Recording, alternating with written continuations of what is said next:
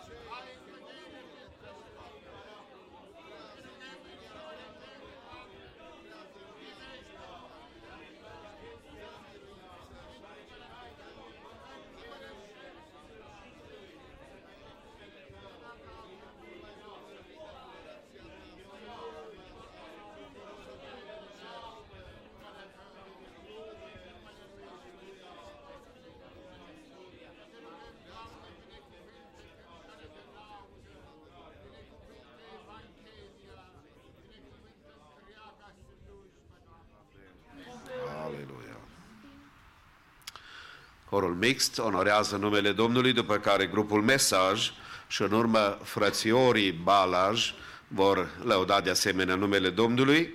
După punctele acestea muzicale, vom asculta primul mesaj al serii prin fratele Adi Budean în limba engleză, dorim ca Domnul să-l folosească și tuturor Duhul Sfânt să ne vorbească. Vă invit să vă reașezați.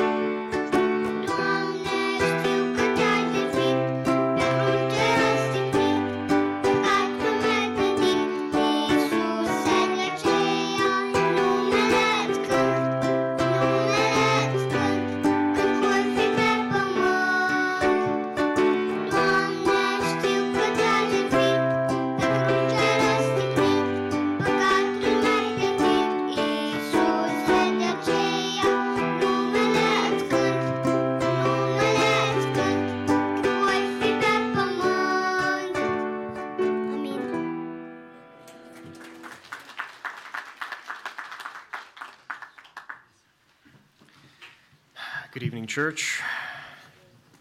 Now that you've had your fill of cuteness, now it's my turn. Hopefully, I can keep your attention after that. God bless him. Um, my message tonight is uh, it's about hope and it has to do with kind of everything that's been going on. And Pastor actually had a really good message this morning on kind of the, the state of, of, uh, of our country and, and ourselves and, and where we kind of are. And I, I, I kind of feel like my message is in a little bit of, of continuance to that. And um, yeah, my, my message is, is, is titled Hope in God Alone. And you know, it's been a, it's been a really interesting year, right? 2020 is like the disaster of years, right? I mean, it's going to stand out in, in history as a very crazy year. I mean, we had, um, we had coronavirus and, and all of that fun stuff. And, you know, even at the beginning, we didn't know what to expect. And we thought it was the new plague. And everyone's bunkering in their house. And, all the grocery stores are being cleared out, and the government's telling us we have to stay indoors, and because we come from communism, we freak out, and rightfully so, possibly. Um, you know, when all the gun stores are being cleared out. Everybody's buying guns, and I, I, don't know what exactly the statistics are at this point, but like we bought more guns this year than like all the world's militaries and police combined just this year. I mean, the statistics are just insane awesome. And we had, you know, the whole crazy thing about defund the police, and um, we had, you know, we bombed that base in Iraq, and we there's just it's been a crazy year, and um, you know, even if you don't pay attention to like politics, you'll probably notice in the social climate that uh, we're, we're, we're gradually and consistently moving away from Christian norms. Um, I mean, these days we're having debates about whether or not it's right to, you know, like abort a baby. Uh, we're having conversations on, um, you know, is a man really a man? Is a woman really a woman? And you know, our big thing is, you know, how which bathroom am I gonna am I gonna use now? And um, you know, the LGBT community keeps adding letters, and um, maybe the most discouraging of all of these is um, that well i haven't i don't i don't know for sure myself so take this with a grain of salt but what i've been hearing from people that go to the, the american churches kind of even around even around us is that uh, what they're starting to preach now is like social justice you know like like us because we're white we're racist and and and and all the homosexual stuff they're starting to preach and um, very discouraging very discouraging because we as christians are supposed to be um, um, kind of a light you know and when we follow along with the crowd and with everything that's going on it's very discouraging very disheartening and it's actually one of the things it, it's very encouraging not encouraging i'm i'm very the more the more that I live, the more that I, I live my life as a Christian, and, and the more I, I, hopefully mature, I start to realize more and more the blessing that we have of uh, being part of a Romanian community. Not not because of the language, but because of the culture that we have, and because of the things that are happening around us right now. We kind of have a little bit more of the sense to see, okay, this stuff is funny. We don't want to take part in this. And I guess even the language barrier, because we're not just, you know, entrenched in everything that's going on. We're, we're kind of a little bit detached, and that's a good thing. But with, with all the craziness that's going on, um, I'm sure it's very, very disheartening. You know, and if you're paying attention to all this stuff while it's happening, you're constantly bombarded with different things that are that are going on, different things that possibly scare us. You know, even right now, I think it's a good it's a good way to button up the year. You know, with a confusing election where we don't know who even who the winner of the of the election is. We don't know who our president is. We're almost a week out from the actual elections, and and there's just there's uncertainty, and and we don't know what's going to happen. I think the only thing that 2020 has taught us, and the only thing that it that it has shown us that is for certain is that we can't place our hope in anything else other than God. Yes. And I know that's kind of a cheesy thing to say. Maybe it's it's like we've heard it so much that it's kind of it's kind of just these words. It's just this pretty thing that we could put like in a in a card or something. You know, we can we can put it on a, on on like a like a pretty card that we give someone. You know, just like a pretty phrase. But I want to kind of dig a little bit into that and and for us to really start to understand at a deeper level what that really looks like because i think these pretty words are great but unless we really we understand kind of at a deeper level what they mean and then apply them to our hearts i think they're useless um, in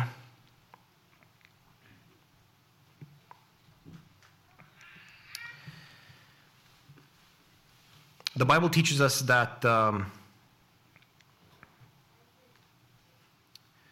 He who's um, he who builds his house on on the solid rock, as opposed to the person that builds his house on on the sands, has a more sturdy foundation whenever the winds and the rain comes.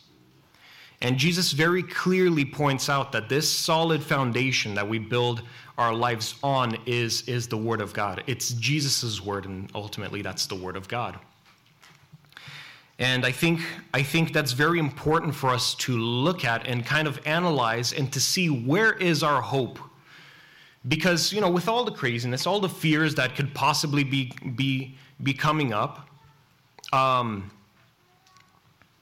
we, it, it's very easy to become disheartened and to stop focusing on, on God you know, like Paul did whenever he stepped out on, onto the water, he stopped focusing on Jesus. He stopped look, started looking at the wind and the waves, and then he started to sink. So, uh, as opposed to that, I pray that we are the types of, the type of Christians that keep our eyes on on Jesus, for Him to be our solid rock and our foundation, and and for us not to focus on the wind and the waves and the things that are going on around us, but to focus on Christ, and for Him to be our solid rock and our hope. Um, you know, I was having a I was having a conversation with someone, um, maybe at the beginning of the year when coronavirus was starting to happen, and they were they were starting to they were telling me that they believe that coronavirus is you know something that Satan has kind of brought on the world, and it's like an act of Satan, and and um, you know we need to pray against it, and and you know all this stuff. And I, and I very respectfully disagreed with him. And I disagree with that completely. Because even if it is the will of our enemy, even if it is the will of Satan, that coronavirus was to come into the world, which I don't, even if it was, anything that the, that the devil does in, in this world or in any other world, he has to first get permission from God. He doesn't just have free reign. I think we we because of because of the way that that media kind of portrays Satan and and and all of these horror movies, they kind of give him authority. I think we we've started to actually start to believe that he has no authority. In the book of Job, whenever whenever Satan wants to start um, um, uh, messing with Job, he actually comes into the court of God, and he asks he has to ask for permission and even once he asks for permission and God says yes, he, he, God gives him restrictions. Okay, you could do it, but only to this point. Anything that Satan even does, he has to get permission from God, and God has to allow it. And, and, and, and even in Job's situation, that, in my opinion, was a blessing to Job. I don't know. I, I have, I have some of my, my the people, my, my heroes in the Bible, I think are a little bit strange for to have as heroes in the Bible. Uh, one of them, one of them, I think, is Job, and and I, I gave a message on this, and and I explained how even at the end, where Job eventually breaks down and comes before God and says, "God, why did you do this to me? How how much did God allow to be take, taken away from Job? His his family, his livelihood, his income, his health, Everything was taken away from him. And at the end, even when he goes to God and says, God, why? Why would you do this to me? I thought I was your, I thought I was a, a good servant. I thought I, I served you well. Why would you do this to me? God's answer to Job I love his answer to Job, and it's a terrible answer to give. Like, I think if I was asking God that, or if I was asking my parents, God, uh, parents, why would you do this to me? And they just told me, like, where were you when I made you? Where were you when I made the foundations of the earth? When I made this and I made this and I created this? God just kind of lays before Job, hey, look how big I am. Where were you when I did all of these great things? You were nowhere, you were a thought. And I think it's so awesome for God when we ask Him questions like that, for Him just to show, hey, look how big I am. You were not that big. You don't know. I know what's going on, I know what's best for you. And I think that's very applicable even for us today, because let's just imagine that all of our greatest fears about 2020 actually come true. Let's say that Biden becomes elected, and let's say that the election was rigged, and let's say that he, you know, brings in communism, and then we're back to the races. And let's say they create furnaces and start the same way that they did with the Jews in, in World War II, they start doing with us. Let's say that the worst thing on the planet happens. God is still in control. God is still just as big. We weren't there when the foundations of the earth were being laid, and He was laying them. He was creating our universe with His words. A really great example of this is Shadrach, Meshach, and Abednego when, um, when they go before King Nebuchadnezzar. And uh, King Nebuchadnezzar, because they won't worship him and, and his idol the way that King Nebuchadnezzar wants, and they want to hang on to, to their faith in God, King Nebuchadnezzar wants to throw them in a furnace. And what do they say? They say, God's going to save us. But even if he doesn't, our faith is still in God. Our salvation and our hope is still in God. If the worst thing can possibly happen in 2020, and let's say 2021 is even worse than this year, our faith is still in God. God's going to save us. God's going to help us, and He's going to bless us in 2021. But even if He doesn't, even if he doesn't, our salvation is still in him. Our hope is still in him because we are mortal beings. And even if, whether we have the best life ever or we have the worst life ever, ever, whether we are incredibly healthy or incredibly unhealthy, whether we live through great times or terrible times, at the end, we still end up in the same wooden box six feet under, right? We, we all end up in the same place. You know, there's that, that example that, that um, Francis Chan gives where one time he, he comes on stage with, with a rope, a big old rope, and it goes off stage and he, he holds one end and he goes, Imagine that this rope represents your life. And he has a little piece of tape on this end and and he says let's say yeah this this rope represents your life. And and you start here at birth and it goes on into eternity because we're eternal beings. And because and just because we live on earth right now in in flesh and blood doesn't mean that we're going to be that way forever. We are a soul that has a body. We're not we're not a body. We're a soul that has a body. And he says and he says this is our eternal life.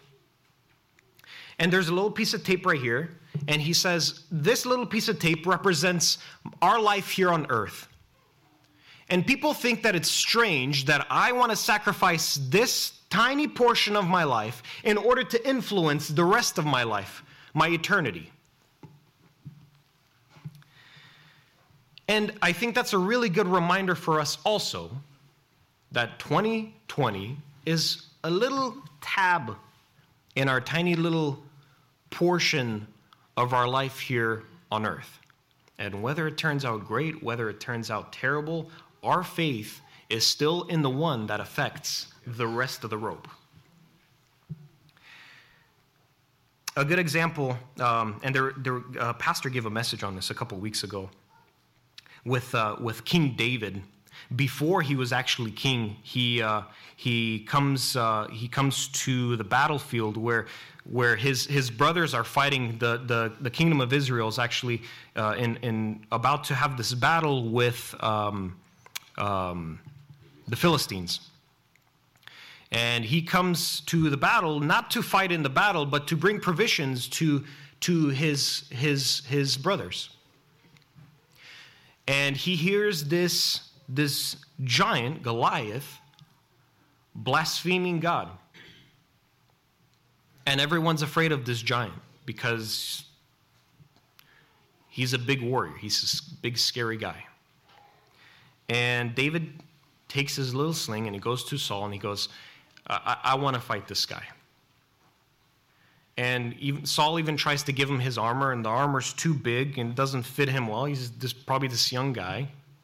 And he goes, I can't even take this. He takes the armor off, and then he goes to fight Goliath.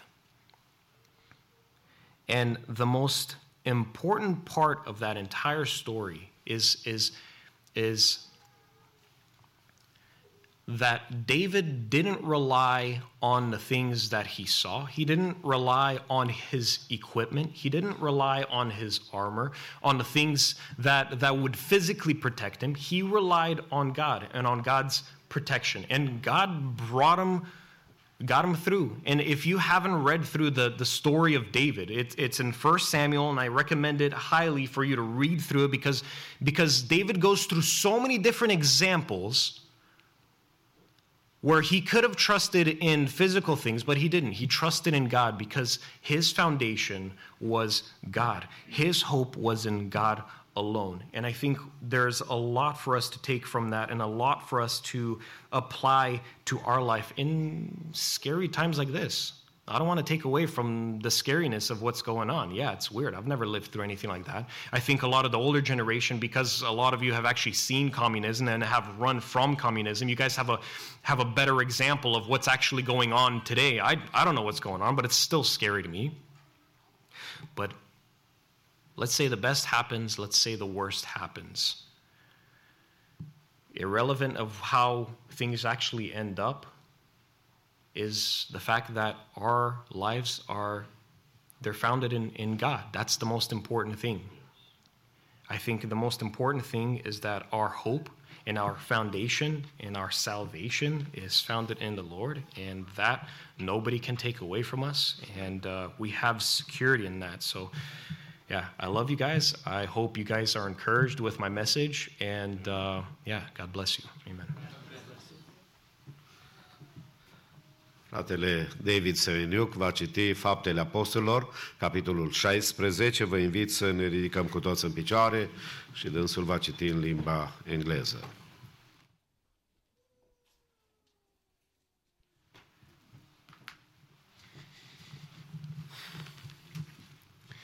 Acts chapter 16 in the ESV. Paul came also to De- Derbe and to Lystra, a disciple was there named Timothy, the son of a Jewish woman who was a believer, but his father was a Greek. He was well spoken of by the brothers at Lystra and Iconium. Paul wanted Timothy to accompany him, and he took him and circumcised him because of the Jews who were in those places, for they all knew that his father was a Greek. As they went on their way through the cities, they delivered to them for observance the decisions that had been reached by the apostles and elders who were in Jerusalem. So the churches were strengthened in the faith and they increased in numbers daily.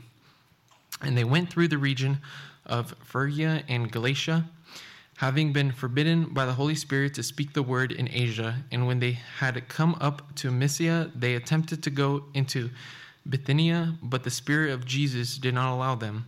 So passing by Mysia, they went down to Troas and a vision appeared to Paul in the night. A man of Macedonia was standing there, urging him and saying, Come over to Macedonia and help us. And when Paul had seen the vision, immediately we sought to go on into Macedonia, concluding that God had called us to preach the gospel to them. So, setting sail from Troas, we made a direct voyage to Samothrace, and the following days to Neapolis, and from there to Philippi which is a leading city of the district of Macedonia and a Roman colony.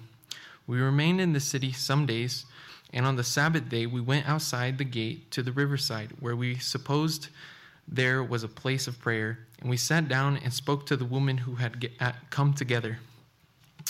One who heard us was a woman named Lydia from the city of Thyatira, a seller of purple goods, who was a worshiper of God. The Lord opened her heart to pay attention to what was said by Paul, and after she was baptized and her household as well, she urged us, saying, If you have judged me to be faithful to the Lord, come to my house and stay. And she prevailed upon us. As we were going to the place of prayer, we were met by a slave girl who had a spirit of divination and brought her owners much gain by fortune telling. She followed Paul and us, crying out, These men are servants of the Most High God who proclaim to you the ways of salvation. And this she kept doing for many days. Paul, having been, become greatly annoyed, turned and said to the Spirit, I command you in the name of Jesus Christ to come out of her. And it came out that very hour. But when her owners saw that their hope of gain was gone, they seized Paul and Silas and dragged them into the marketplace before the rulers. And when they had brought them to the magistrates, they said, These men are Jews, and they are disturbing our city. They advocate customs that are not lawful for us as Romans to accept or practice. The crowd joined in attacking them, and the magistrates tore the garments off them and gave orders to beat them with rods. And when they had inflicted many blows upon them, they threw them into prison, ordering the jailer to keep them safely. Having received this order, he put them into the inner prison and fastened their feet in the stocks. About midnight, Paul and Silas were praying and singing hymns to God, and the prisoners were listening to them. And suddenly there was a great earthquake, so that the foundations of the prison were shaken. And immediately all the doors were opened, and everyone's bonds were unfastened. When the jailer woke up and saw that the prison doors were open, he drew his sword and was about to kill himself, supposing that the prisoners had escaped. But Paul cried out with a loud voice, Do not harm yourself, for we are all here. And the jailer called for lights and rushed in. Trembling with fear, he fell down before Paul and Silas. Then he brought them out and said, Sirs, what must I do to be saved? And they said, Believe in the Lord Jesus, and you will be saved, you and your household. Sorry. And they spoke the word of the Lord to him and to all who were in the house. And he took them to the same hour of the night and washed their wounds, and he was baptized at once, he and all his family. Then he brought them up into his house and set food before them. Excuse me. Then he brought them up into his house and set food before them, and he rejoiced along with his entire household, and had and he had believed in God. But when it was day, the magistrates sent the police, saying, Let those men go. And the jailer reported these words to Paul, saying, The magistrates have sent to let you go. Therefore, come out now and go in peace. But Paul said to them, They have beaten us publicly, uncondemned men who are Roman citizens, and have thrown us into prison. And do they now throw us out secretly? No, let them come themselves and take us out. The police reported these words to the magistrates, and they were afraid when they heard that they were Roman citizens. So they came and apologized to them, and they took them out and asked them to leave the city. So they went out of the prison and visited Lydia, and when they had seen the brothers, they encouraged them and departed. Amen. În timpul cântării comune dăm Domnului din binecuvântările pe care le-am primit de la El facem colecta pentru lucrarea Domnului, Dumnezeu să vă binecuvinteze, frații vor veni să cânte, cei care sunt responsabili cu colecta rugăm să ne ajute, iar dumneavoastră vă invit să vă reocupați locurile.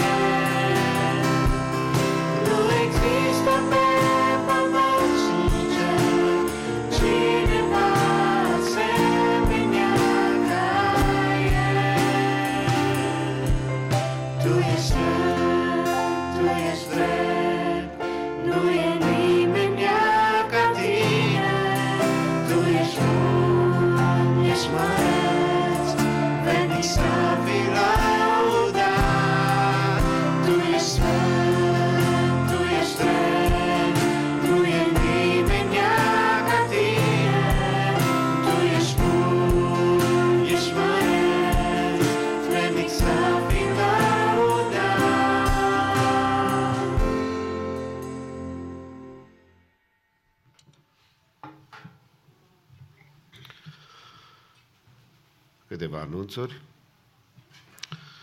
Încă o dată pentru cei care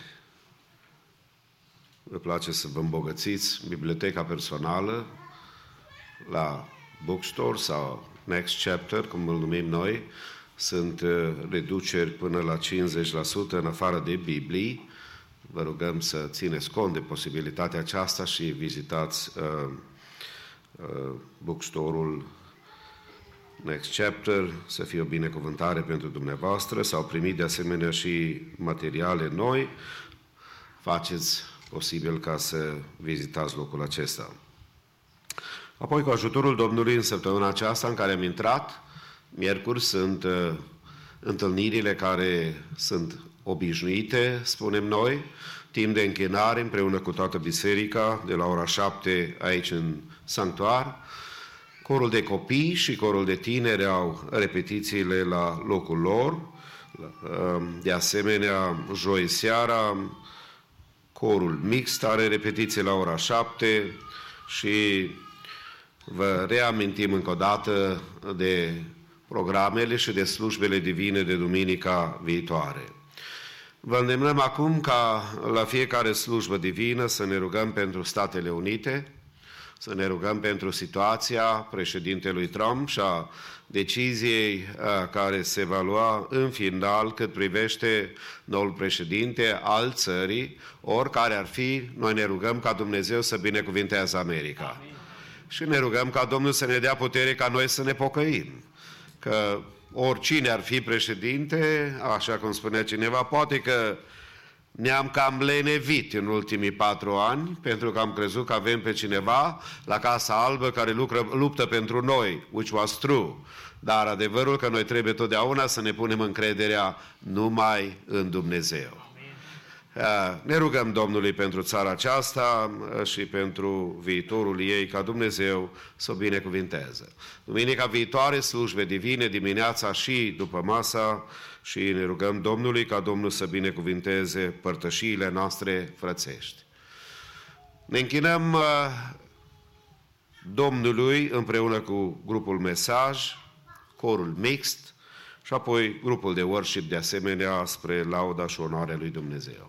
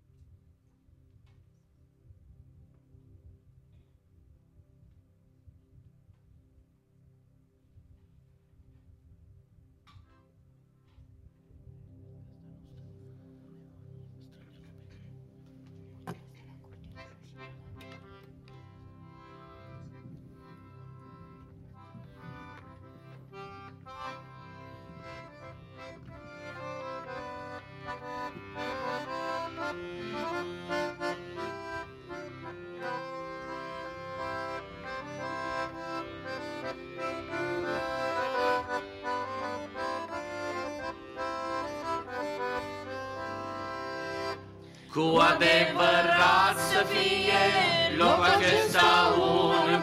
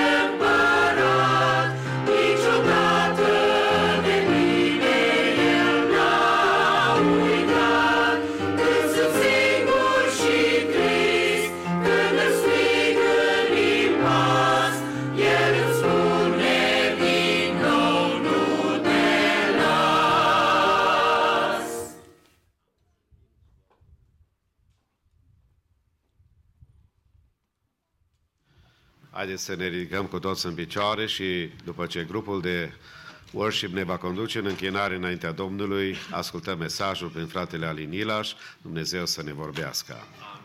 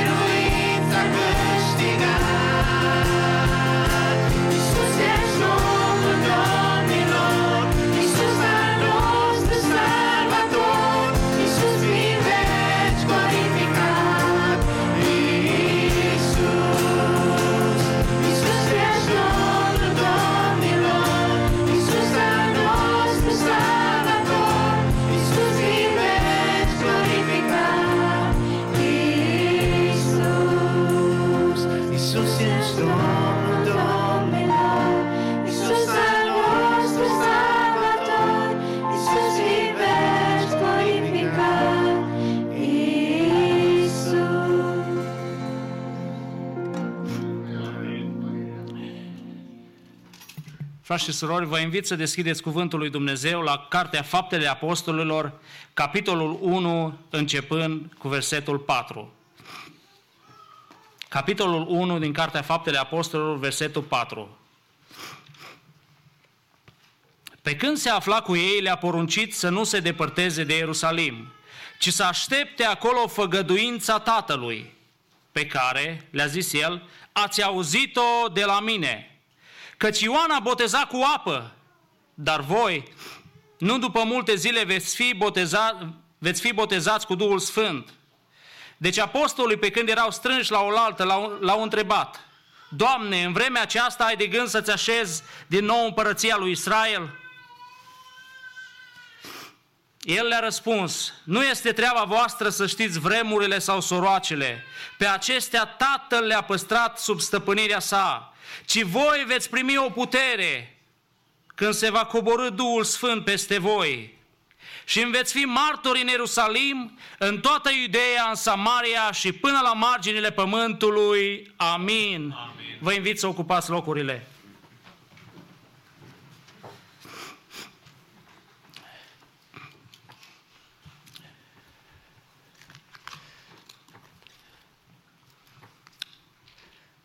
Dragilor,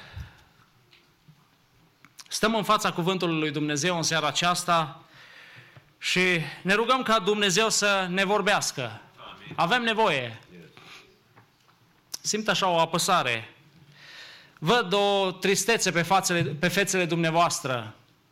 Oare are de-a face cu alegerile? Nu uitați că am cântat. Iisus are putere. Iisus are putere. În numele Lui este victorie.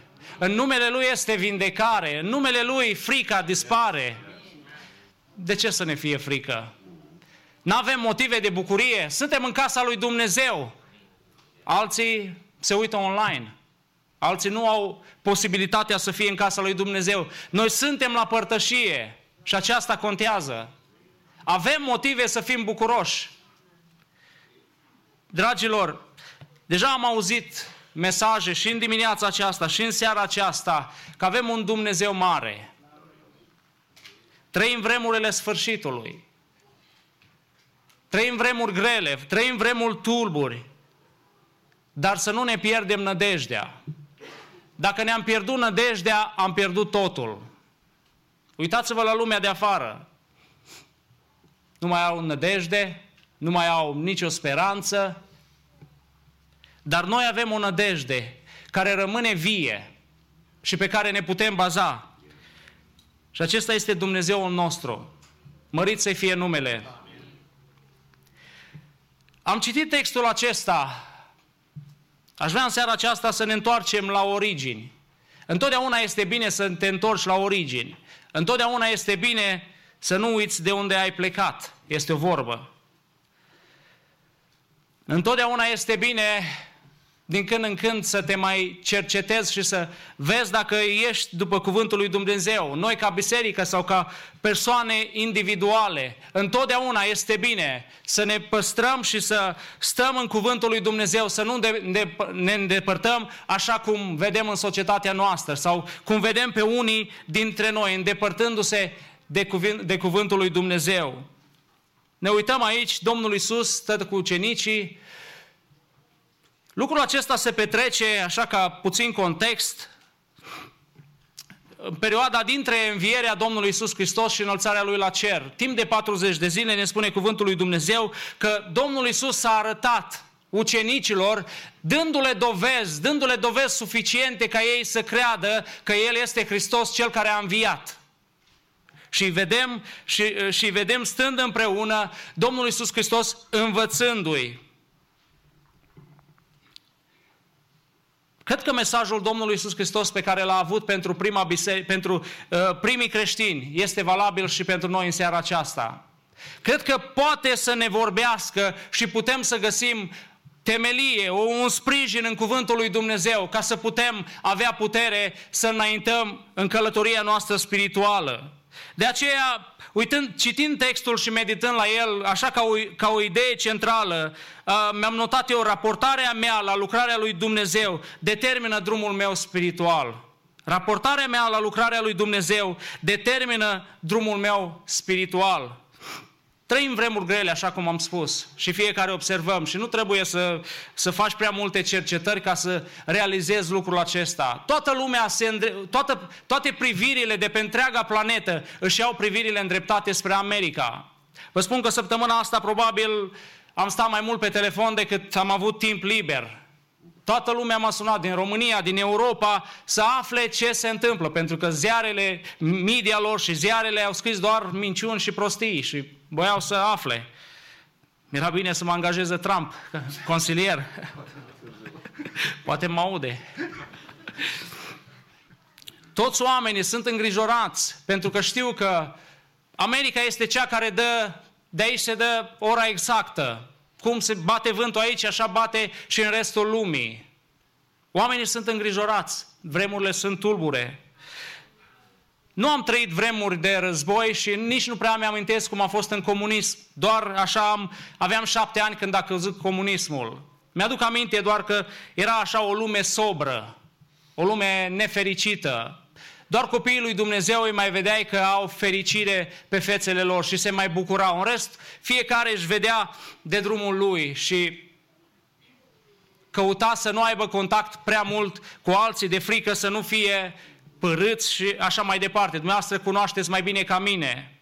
Nu mi-amintesc, dar uitându-mă la vremurile pe care le trăim în ziua aceasta, văd o apăsare. Am fost săptămâna aceasta în oraș și oriunde te duci oamenii nu i-am văzut bucurându-se, deși California e democrată, ar, trebui, ar fi trebuit să salte de bucurie, dar nu i-am văzut. Am văzut apăsare, am văzut uh, oameni triști, oameni, nimeni nu spunea nimic, că dacă la alte alegeri toată lumea discuta a doua zi după alegeri, data aceasta n-am auzit pe nimeni discutând despre ceea ce se întâmplă în America. Pentru noi creștinii, mai mult ca niciodată, este timpul să înțelegem că trebuie să ne lipim inima mai mult de cer decât pământul acesta.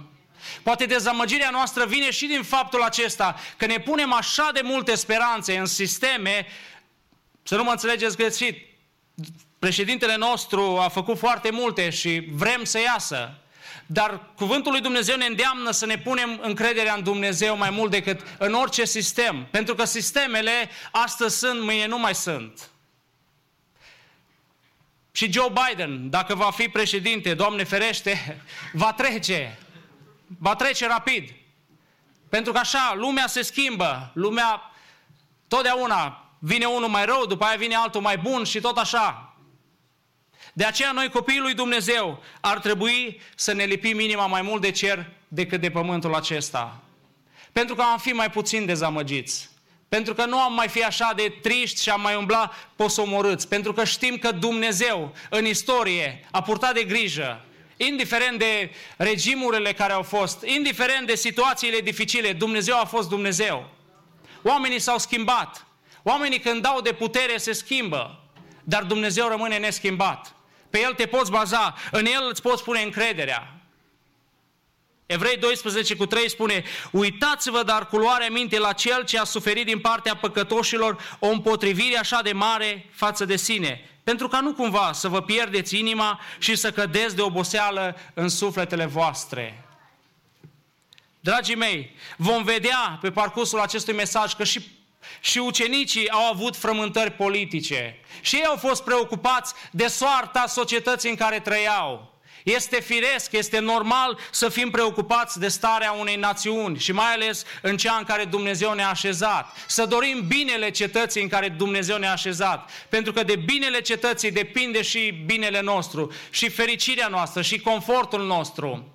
Dar în același timp, în același timp, să fim legați de Dumnezeu. Să nu amestecăm lucrurile, să nu... Uh, când îmi spuneam, stăteam de vorbă cu un prieten, deși este pro-Trump, are destul de multe critice la adresa lui pentru caracter și așa mai departe.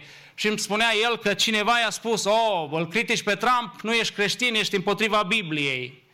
Să nu uităm că a fi creștin, conform cuvântului lui Dumnezeu, înseamnă a fi un om născut din nou, nu a fi un suporter pentru un președinte, a fi uh, pentru arme sau pentru orice altceva. A fi creștin înseamnă a fi un om născut din nou. Acum, preferințe fiecare avem. Pentru arme, eu nu mă împotrivesc lor, nu mi-aș cumpăra niciodată. Atunci când îți cumperi, înseamnă că odată ce ți-ai cumpărat arma, ești gata să o mori. Ori cred că Dumnezeu ne cheamă la altceva, dar nu zic că dacă statul acesta, America, avem acest drept, fiecare se poate folosi de dreptul acesta. Uh, dragii mei, Dumnezeu ne cere să ne implicăm în societatea în care trăim, să fim, să fim preocupați de binele ei, așa cum am spus, dar să nu uităm, să nu uităm de Dumnezeu, să nu uităm că până la urmă toate lucrurile vor trece și vom rămâne cu ceea ce, în ce am crezut. Vom rămâne, oamenii ne vor dezamăgi, așa cum am mai amintit, dar vom rămâne, vom rămâne cu Dumnezeu dacă am crezut în El. Am citit și am auzit atât de multe mărturii de la oameni care au suferit datorită regimurilor în care au fost. Și totdeauna au spus că au rămas în picioare pentru că s-au crezut în Dumnezeu. Nu pentru că s-au încrezut în cineva care ar fi putut scăpa de persecuție sau, sau în alte lucruri. S-au încrezut în Dumnezeu. Iar Dumnezeu a fost acela care i-a trecut pe malul celălalt. De aceea, mesajul meu în seara aceasta aș vrea să fie tocmai acesta, să privim la Domnul Isus Hristos și la ceea ce El ne-a sfătuit să facem. Contextul în care a slujit Domnul Isus și și-a desfășurat activitatea n-a fost de, foarte diferit de, cel, de, de contextul în care noi trăim. Tulburări politice. Uh, uh, Imperiul Roman domina peste Israel, peste poporul, îi asuprea. Uh, erau erau persecutați și așa mai departe. Dar cu toate acestea, el a venit să, să le salveze sufletele evreilor. Deși ei așteptau un mântuitor care să îi izbăvească de domnia romană, Domnul Iisus Hristos avea, Dumnezeu a avut alt plan, să le salveze sufletele. Dragii mei, dacă la începutul creștinismului bisericii, creștinismul era recunoscut ca o mișcare contraculturală, în care mergea împotriva culturii vremii. Astăzi vedem că creștinismul este o mișcare care în mare parte încearcă să asimileze cultura aceasta și să preia elemente din cultură și să le aducă în biserică. Și așa uh, spunea și Adi și în dimineața aceasta fratele Moise, foarte multe biserici nu mai păstrează linia pe care trebuie să meargă, pe care a trăsat-o Domnul Isus Hristos și se îndepărtează de cuvântul lui Dumnezeu. Toate mișcările acestea culturale, biserica le-a, și le-a asumat. Foarte mulți slujitori și biserici s-au dat de partea uh, Black Lives Matter și alte mișcări sociale, social justice și alte lucruri. Lucruri care nu sunt biblice în mare parte. Dumnezeu ne cheamă să fim oameni ai dreptății, să facem dreptate celor care sunt asupriți, văduve și orfanului, omului care este asuprit. Dumnezeu ne cheamă ca și biserică, dar nu ne cheamă să facem dreptate celor care vin și ne dau un cap în casa noastră, distrug uh, munca altora și așa mai departe. De aceea spun că mișcările acestea nu sunt biblice. Iar în seara aceasta Domnul Iisus Hristos ne îndeamnă să ținem sfaturile și poruncile pe care El ne le-a dat. Dragilor, învățătura Domnului Isus Hristos și sfaturile pe care El le dă ucenicilor înainte să plece, ne privesc și pe noi. Nu doar pe ucenici i-a privit, ne privește și pe noi. Și trebuie să ne influențeze și pe noi. Dacă ne uităm și am citit textul deja, vedem că Domnul nu-i sfătuiește, nu le spune ar fi bine să faceți, în versetul 4, pe când se afla cu ei, el le-a poruncit să nu se depărteze de Ierusalim, ci să aștepte acolo făgăduința Tatălui. Căci uh, le-a poruncit să nu se depărteze de Ierusalim. M-am întrebat oare dacă Hristos ar fi trăit, ar fi fost contemporan cu noi și s-ar fi înălțat tocmai în situația în care noi suntem acum, oare ne-ar fi dat aceleași sfaturi, ne-ar fi spus aceleași lucruri sau ne-ar fi dat altfel de sfaturi. Mă gândesc că Hristos ne-ar fi, dat aceleași, ne-ar fi spus aceleași lucruri. Probabil nu ne-ar fi spus ce, s-ar fi ce, s-ar, ce, ce o să se întâmple cu alegerile, nu, să ne, nu, nu ne-ar fi spus ce se, întâmplă, ce se va întâmpla cu viitorul lumii și nației acesteia, cine, cred că Hristos ne-ar fi spus aceleași lucruri pe care le-a spus ucenicilor. Dragii mei, și ucenicii erau tulburați. Dacă veți citi în Luca 24, veți vedea că Domnul Isus se arată ucenicilor și le spune pace vouă. Și ei au crezut că văd un duh și erau speriați. Și dintr-o dată când Domnul Isus Hristos se arată, când Domnul Isus Hristos li se prezintă, ne spune cuvântul lui Dumnezeu că a fost, chiar dacă nu erau siguri, a apărut o bucurie. Deja starea lor uh, emoțională și spirituală s-a schimbat. De la frică au trecut la bucurie. De aceea în seara aceasta, eu cred că pacea și liniștea noastră nu le obținem, dintre, din, le obținem din modul cum ne raport, uh, uh, nu obținem din modul cum uh, poate să ne atașăm de, un, uh, de, de o un partid politic sau de o, ceva care ne aduce siguranță, ci pacea noastră și liniștea noastră sufletească o obținem prin modul în care ne raportăm la Dumnezeu. La relația noastră cu Dumnezeu. Depinde pacea și uh, liniștea noastră sufletească Depinde de relația noastră cu Dumnezeu. Nimic nu poate influența relația noastră cu Dumnezeu. Nimic nu poate să, așa cum ne spune cuvântul lui Dumnezeu, că nimic nu poate să, să, să, să, să răpească dragostea lui Dumnezeu de la noi. Doar noi putem să ne dezlipim de Dumnezeu, doar noi putem să respingem dragostea lui Dumnezeu. De aceea, în seara aceasta, aș vrea să privim trei lucruri pe care le-am văzut și cred că le-am văzut în textul acesta și cred că ne simt și nouă de folos. Trei lucruri pe care Domnul Isus le-a spus ucenicilor. În primul rând, Domnul le spune, rămâneți împreună. Pe când se afla cu ei, le-a poruncit să nu se depărteze de Ierusalim. Rămâneți împreună, le spune Domnul Isus Hristos, rămâneți împreună la Ierusalim și așteptați făgăduința Tatălui. Ierusalimul era un loc special pentru evrei. Citim în Sfânta Scriptură și vedem că era locul central pentru evrei, locul spiritual, unde toate lucrurile se întâmplau. Acolo era templu, acolo Domnul Isus Hristos a murit, acolo a luat ființă prima biserică, era foarte important. De aceea Domnul le spune, rămâneți în Ierusalim ca să așteptați făgăduința Tatălui. Promisiunile lui Dumnezeu trebuia, eh, conform cuvânt, profețiilor și cuvântului lui Dumnezeu, trebuiau să se întâmple la Ierusalim. Și de aceea ucenicii au ascultat de cuvântul lui Dumnezeu și au rămas la Ierusalim. Ioel 2 cu 32 spune, atunci oricine va chema numele Domnului va fi mântuit, căci mântuirea va fi pe muntele Sionului și la Ierusalim cum a făgăduit Domnul și între cei, cei rămași pe care îi va chema Domnul. Deci vedem că Dumnezeu avea un plan cu Ierusalimul, avea un plan cu uh, uh, Israelul să, să-l reîntoarcă la el și de acolo să pornească în toată lumea o mișcare. Faptul că ucenicii au rămas un, în Ierusalim este un gest de ascultare și probabil este cel mai important aspect al acestui text. Rămânerea ucenicilor în Ierusalim. Dacă ucenicii s-ar fi risipit așa cum s-au risipit atunci când Domnul a fost prins și răstignit, ce s-ar fi întâmplat? Probabil că prima biserică nu ar mai fi fost. Dar ucenicii au rămas împreună la Ierusalim și au așteptat făgăduința Tatălui. Dragii mei, Domnul Isus le-a spus să aștepte. Așteptați făgăduința Tatălui. Nu peste multe zile. Dacă citim în Cuvântul lui Dumnezeu, vedem că o zi, spune Cuvântul lui Dumnezeu, că poate să fie cât o mie de ani pentru Dumnezeu.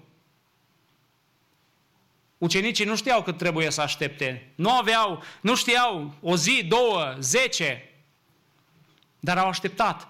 Astăzi este o problemă dacă îi spui cuiva să aștepte. Trăim într-o lume a vitezei. Toate se schimbă peste noapte. Nu mai poți ține pasul, așa cum am auzit și în dimineața aceasta, cu tehnologia. Nu mai putem ține pasul cu societatea. Societatea o ia înaintea noastră, noi rămânem în urmă. A aștepta astăzi nu mai este un lucru de actualitate. Oamenii vor totul. Ar vrea să și în domeniul spiritual ar vrea ca toate lucrurile să se întâmple într-o zi. Într-o zi să fie botezați, într-o, în același moment să fie umpluți cu Duhul Sfânt ă, și așa mai departe. Toate să se întâmple într-o zi. Dar cuvântul lui Dumnezeu le spune ucenicilor, așteptați.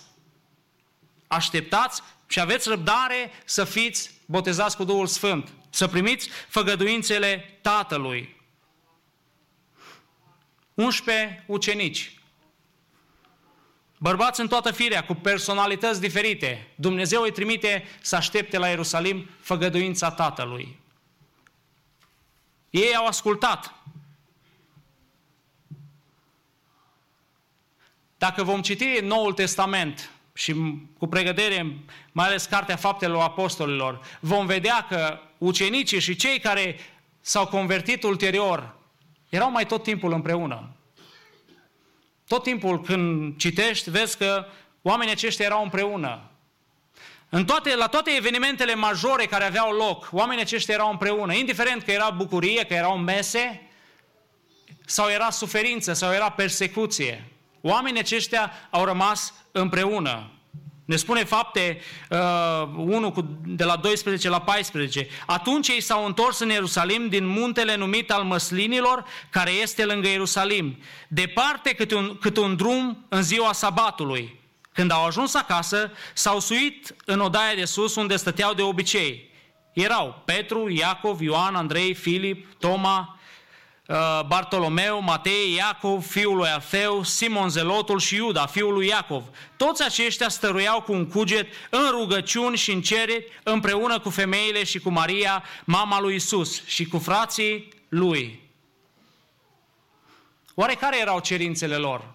Ne spune cuvântul lui Dumnezeu că ei se rugau. Erau împreună în rugăciuni și în cereri cu siguranță se rugau pentru făgăduințele Tatălui, ca Duhul Sfânt, așa cum le-a promis Domnul Isus, să vină peste ei. Dragilor, așa cum am spus, trăim vremuri grele. Sistemele de conducere devin tot mai totalitariste, dar problema nu este aceasta, este că noi oamenii, noi creștinii, devenim tot mai reci, tot mai distanți. Și predica fratele Cornel duminica trecută și ne vorbea despre distanțarea noastră, cum noi alegem să fim tot mai singuri, ne îndepărtăm tot mai mult unul de celălalt. Suntem împreună, dar în același timp în diferite direcții. Mintea noastră nu este la un loc cu trupul nostru. Ne gândim la alte lucruri. Așa cum ne spunea Cornel că ridicăm garduri. Ne ascundem tot mai mult și la lucrul acesta lucrează și societatea noastră în care trăim. Încearcă să-i divizeze pe oameni, încearcă să-i, să-i facă distanță unul de celălalt. Și mai ales cu COVID, acum COVID-ul este o binecuvântare pentru toate guvernele. Pentru că pot să controleze oamenii, pot să-i distanțeze, pot să nu-i mai țină pe oameni împreună. Pentru că atunci când oamenii sunt împreună, sunt în stare de orice pornesc revoluții, proteste, se roagă, cum biserica ar trebui să facă. Dragii mei, aș vrea în seara aceasta să înțelegem că mesajul Domnului Isus Hristos pentru noi este relevant, să rămânem împreună. Cred că este cel mai important mesaj pentru zilele în care trăim. Să rămânem împreună. Probabil una dintre cele mai mari probleme ale societății în care trăim este singurătatea. Înainte de 1800, acest cuvânt nici nu exista în dicționarul englez. A apărut după, când a devenit o problemă. Singurătatea este asociată acum cu boli mentale, cu depresie, cu anxietate. Singurătatea este o problemă pentru omul modern. Tot mai, mult oameni, tot mai mulți oameni sunt singuri. Iar singurătatea îi conduce la gesturi ex, ă, extreme. Majoritatea care se sinucid o fac din cauza aceasta, pentru că sunt singuri, pentru că nu au cu cine sta de vorbă, nu au cu cine să împărtășească ceva. Noi suntem binecuvântați, frați și surori. Biserica lui Dumnezeu este binecuvântată, ne avem unul pe celălalt. Dintr-o biserică de câteva sute de persoane, tot găsești pe cineva cu care să împărtășești ceva, ceva ce te apasă. Suntem binecuvântați. De aceea este important să rămânem împreună. Rămânând împreună putem face lucruri mari. Dragii mei, biserica poate, poate fără noi, fără unul din noi. Când lipsește unul, nu se simte lipsa. Dar noi nu putem fără biserică. Mulți nu conștientizează lucrul acesta. Cred că dacă nu mai vin la biserică, uh, se întâmplă nu știu ce. Dar realitatea este că noi avem de pierdut atunci când ne îndepărtăm de biserică. Nouă ne facem rău. Ucenicii au înțeles lucrul acesta și au rămas împreună. Și au rămas împreună. Ne uităm în Cuvântul lui Dumnezeu și în Cartea Faptele Apostolilor și îi vedem făcând gesturi extreme așa le numim noi, extreme, îi vedem că și-au vândut averile ca să se îngrijească de nevoile celor care erau în lipsă. Când Petru a trecut prin, când te, te, Petru a fost în temniță, în pușcărie, vedem biserica stând împreună și rugându-se, deși era noaptea târziu. Biserica primară a înțeles acest adevăr. Ca rămâne împreună înseamnă a fi o forță. A te ruga împreună înseamnă o forță. Au renunțat la lucrurile care îi separau, lucruri care ne separă astăzi pe noi. Care sunt lucrurile care ne separă și ne, ne fac să nu avem părtășie unul cu celălalt? Oare starea socială? Pentru că unii suntem mai sus și alții mai jos? Oare geaburile noastre care ne consumă timpul peste măsură? Oare hobby-urile noastre? Care sunt lucrurile, și fiecare ar trebui să ne întrebăm, care sunt lucrurile care mă opresc pe mine de la a avea părtășie cu Biserica lui Hristos? A fi parte, nu a fi doar uh, membru simpatizant, a fi parte din trupul lui Hristos, a fi parte din comunitate. Care sunt lucrurile? Și fiecare trebuie să vedem care sunt lucrurile din viața noastră care ne îndepărtează de biserică care ne țin departe de binecuvântările lui Dumnezeu. Dumnezeu, Domnul Iisus le spune ucenicilor, rămâneți împreună ca să primiți făgăduințele Tatălui. Unde ai avut cele mai mari experiențe cu Dumnezeu? nu așa? În biserică. Unde ai fost botezat cu Duhul Sfânt? În biserică, când erai împreună cu ceilalți. Unde ai avut experiențe? Unde ai fost vindecat? Unde ai fost îmbărbătat? Unde ai fost încurajat? În biserică, atunci când ai fost împreună cu alții. În ultimii 20 de ani s-au lăsat mai mulți de biserică decât în perioada 1945-2000. Tot mai mulți abandonează biserica. Tot mai, mult, tot mai mulți nu o găsesc relevantă. Se simt uneori jigniți, spun că i-a jignit cineva și nu mai pot veni la biserică. Fiecare are motivele lui să nu mai vină. Dragii mei, e ușor să pleci, dar este mai greu să te întorci înapoi, să găsești drumul spre biserică. Am întâlnit atâtea persoane care nu mai au puterea să se întoarcă din cauza orgoliului, din cauza stării spirituale. Este mai ușor să pleci, dar este mai greu să te întorci înapoi. De aceea este important și aș vrea ca mesajul lui Iisus Hristos în seara aceasta, care a fost pentru ucenici, de a rămâne împreună, să fie și pentru noi relevant. Să rămânem împreună. Într-o vreme ca aceasta, avem nevoie să rămânem împreună. Nu știm ce vremuri vor veni. Dacă e sfârșitul lumii, dacă sfârșitul lumii vine, atunci nu vor fi vremuri uh, ușoare, vor fi vre- vremuri grele. Cum vom putea birui? Cum vom putea sta în picioare? Doar rămânând împreună.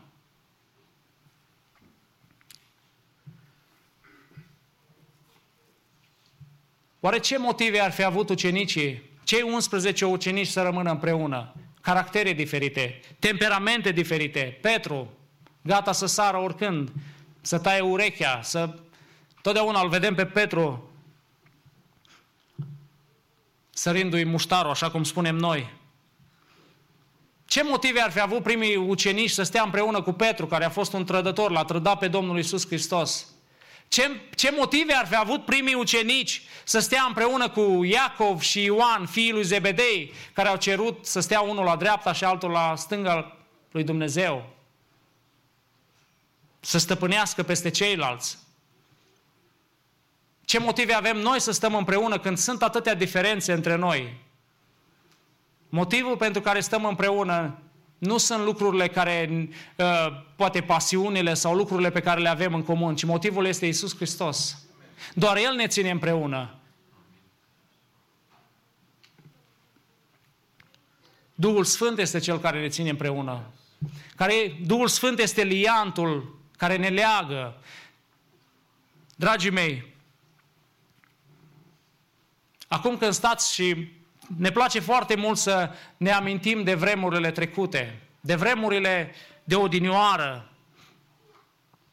Atunci când vă gândiți la vremurile de demult, când erați în România, care sunt uh, cele mai proeminente amintiri care vă vin în minte? Nu sunt oare acelea când ați fost împreună cu frații și surorile?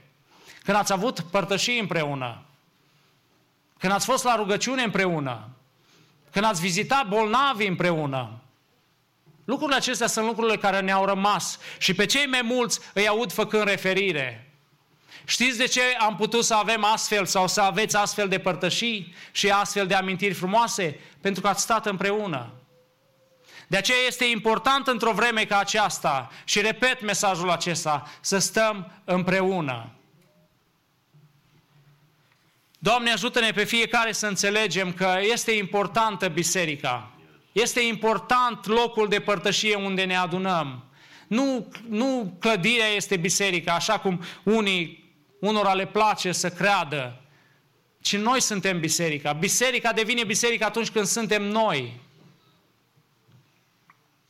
Am citit o scrisoare care circulă pe internet, scrisă de o fată o evanghelică, probabil penticostală de prin Suceava, zilele acestea a scris-o președintelui României și a spus și a cerut un singur lucru. Nu închideți bisericile.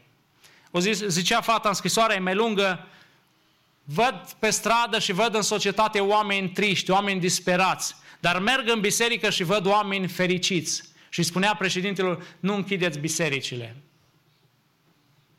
E important să fim împreună, pentru că indiferent ce s-ar întâmpla afară, noi suntem fericiți pentru că îl avem pe Domnul nostru Isus Hristos.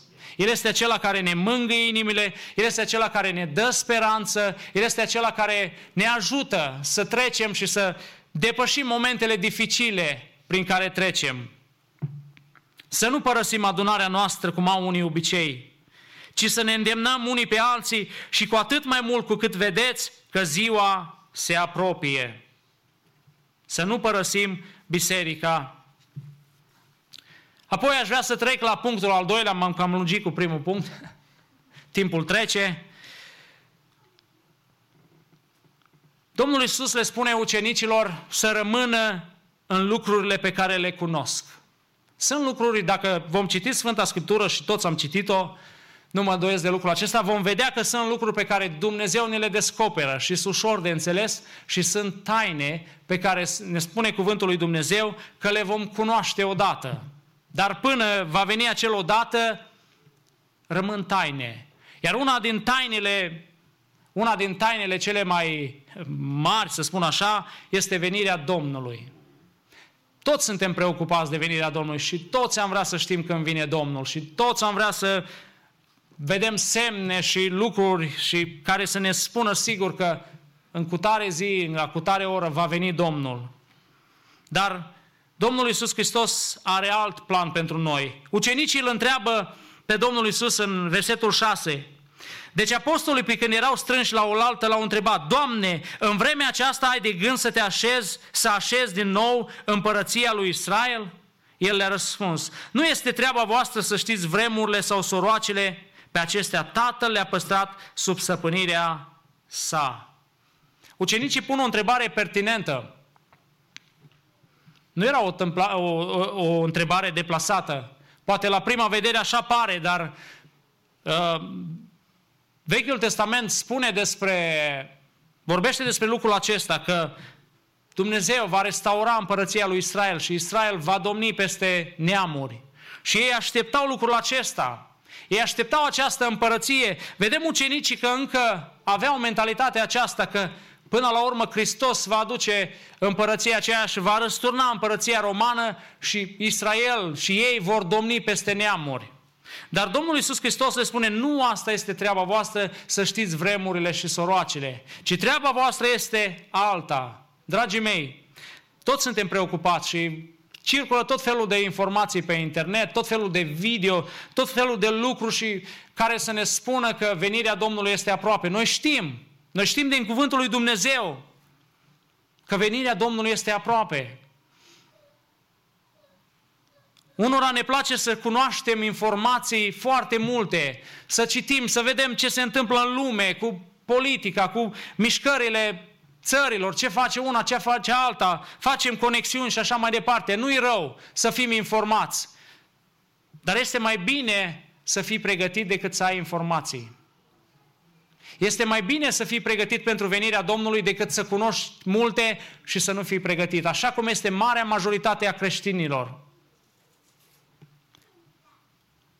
nu sunt pregătiți pentru venirea Domnului. Se uită, văd semne, văd lucruri întâmplându-se și cu toate acestea bisericile sunt goale.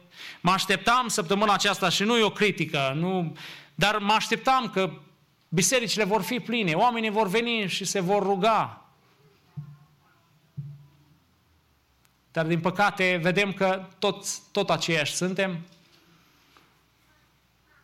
Domnul Iisus Hristos le spune ucenicilor, nu-i treaba voastră să știți vremurile și soroacele. Voi țineți-vă de lucrurile care v-au fost cunoscute și le știți. Biserica lui Hristos trebuie să se țină de promisiunile lui Dumnezeu care sunt pentru ea acum. Al treilea lucru pe care Domnul Iisus Hristos le spune ucenicilor, voi veți primi o putere. Acesta este lucru pe care ucenicii trebuiau să-l facă. Nu să știe când va veni, când va instaura Domnul Iisus Hristos împărăția. Ci ei trebuiau să primească, să fie, să aștepte puterea lui Dumnezeu. Dragii mei, același lucru este valabil și pentru noi. Biserica lui Hristos are nevoie de puterea lui Dumnezeu. Fără putere, suntem irelevanți pentru societatea în care trăim. Are și societatea deștepții ei și învățații ei și nu ne vom putea bate la cunoștințe cu ei. Dar vom putea să-i câștigăm, oricât de înțelepți ar fi ei, dacă vom, putea, dacă vom avea puterea lui Dumnezeu. Și acesta este lucrul cel mai neglijat de noi. Ah, ucenicii trebuiau să primească puterea. Oh, slujitorii trebuie să aibă putere. Da, trebuie să aibă. Dar cuvântul lui Dumnezeu și Domnul Iisus Hristos nu le spune doar ucenicilor. Vedem că cu ucenicii au mai fost și alții care au primit puterea Duhului Sfânt, că în ea a fost revărsată. Pentru fiecare din noi este mesajul acesta, nu doar pentru ucenici. Toți trebuie să fim plini de putere. Toți trebuie să fim martorii învierii lui Isus Hristos pe pământul acesta. Dragii mei, avem nevoie de putere. Biserica are nevoie de putere. Să nu stăm nepăsători, să nu stăm nepăsători lăsând și plasând responsabilitățile pe alții. Lasă că alții, alții, eu sunt ocupat, eu trebuie să fac carieră, eu am alte planuri. Fiecare trebuie să așteptăm această făgăduință a Tatălui, pentru că și pentru noi a fost făcută. Și noi, și eu, și dumneavoastră aveți nevoie de puterea lui Dumnezeu.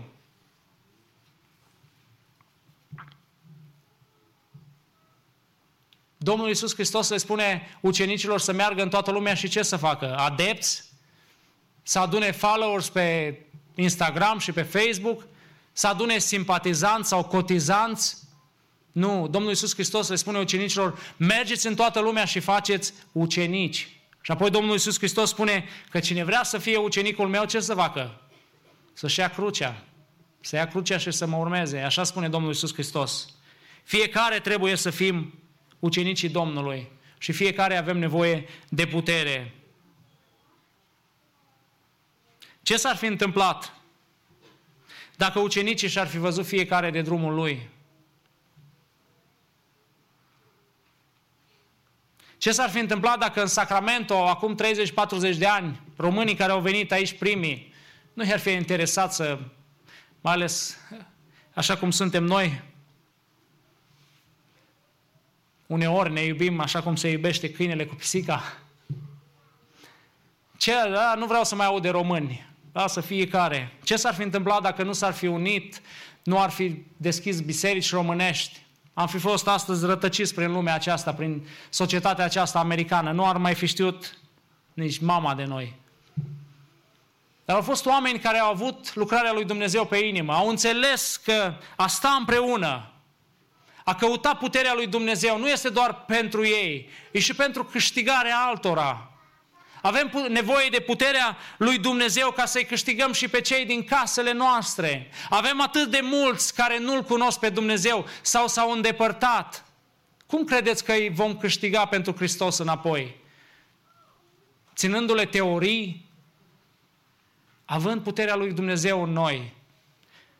Dacă ne uităm la Petru, când Pavel vine și îl, îl ceartă pentru fățărnicia lui de a sta la masă și de a mânca din bucatele jertfite, nu mai este Petru acela care e gata să taie cu sabia, este un alt Petru. Un Petru transformat, când puterea Duhului Sfânt a venit peste el, este un alt Petru. Un Petru plin de putere. La predicile lui, la predica lui, la o singură predică, 3000 de oameni s-au pocăit. Avem nevoie de putere. Doar prin puterea lui Dumnezeu putem sta în picioare. Doar prin puterea lui Dumnezeu putem să răzbatem prin problemele acestei lumi. Dragii mei, avem nevoie de Dumnezeu.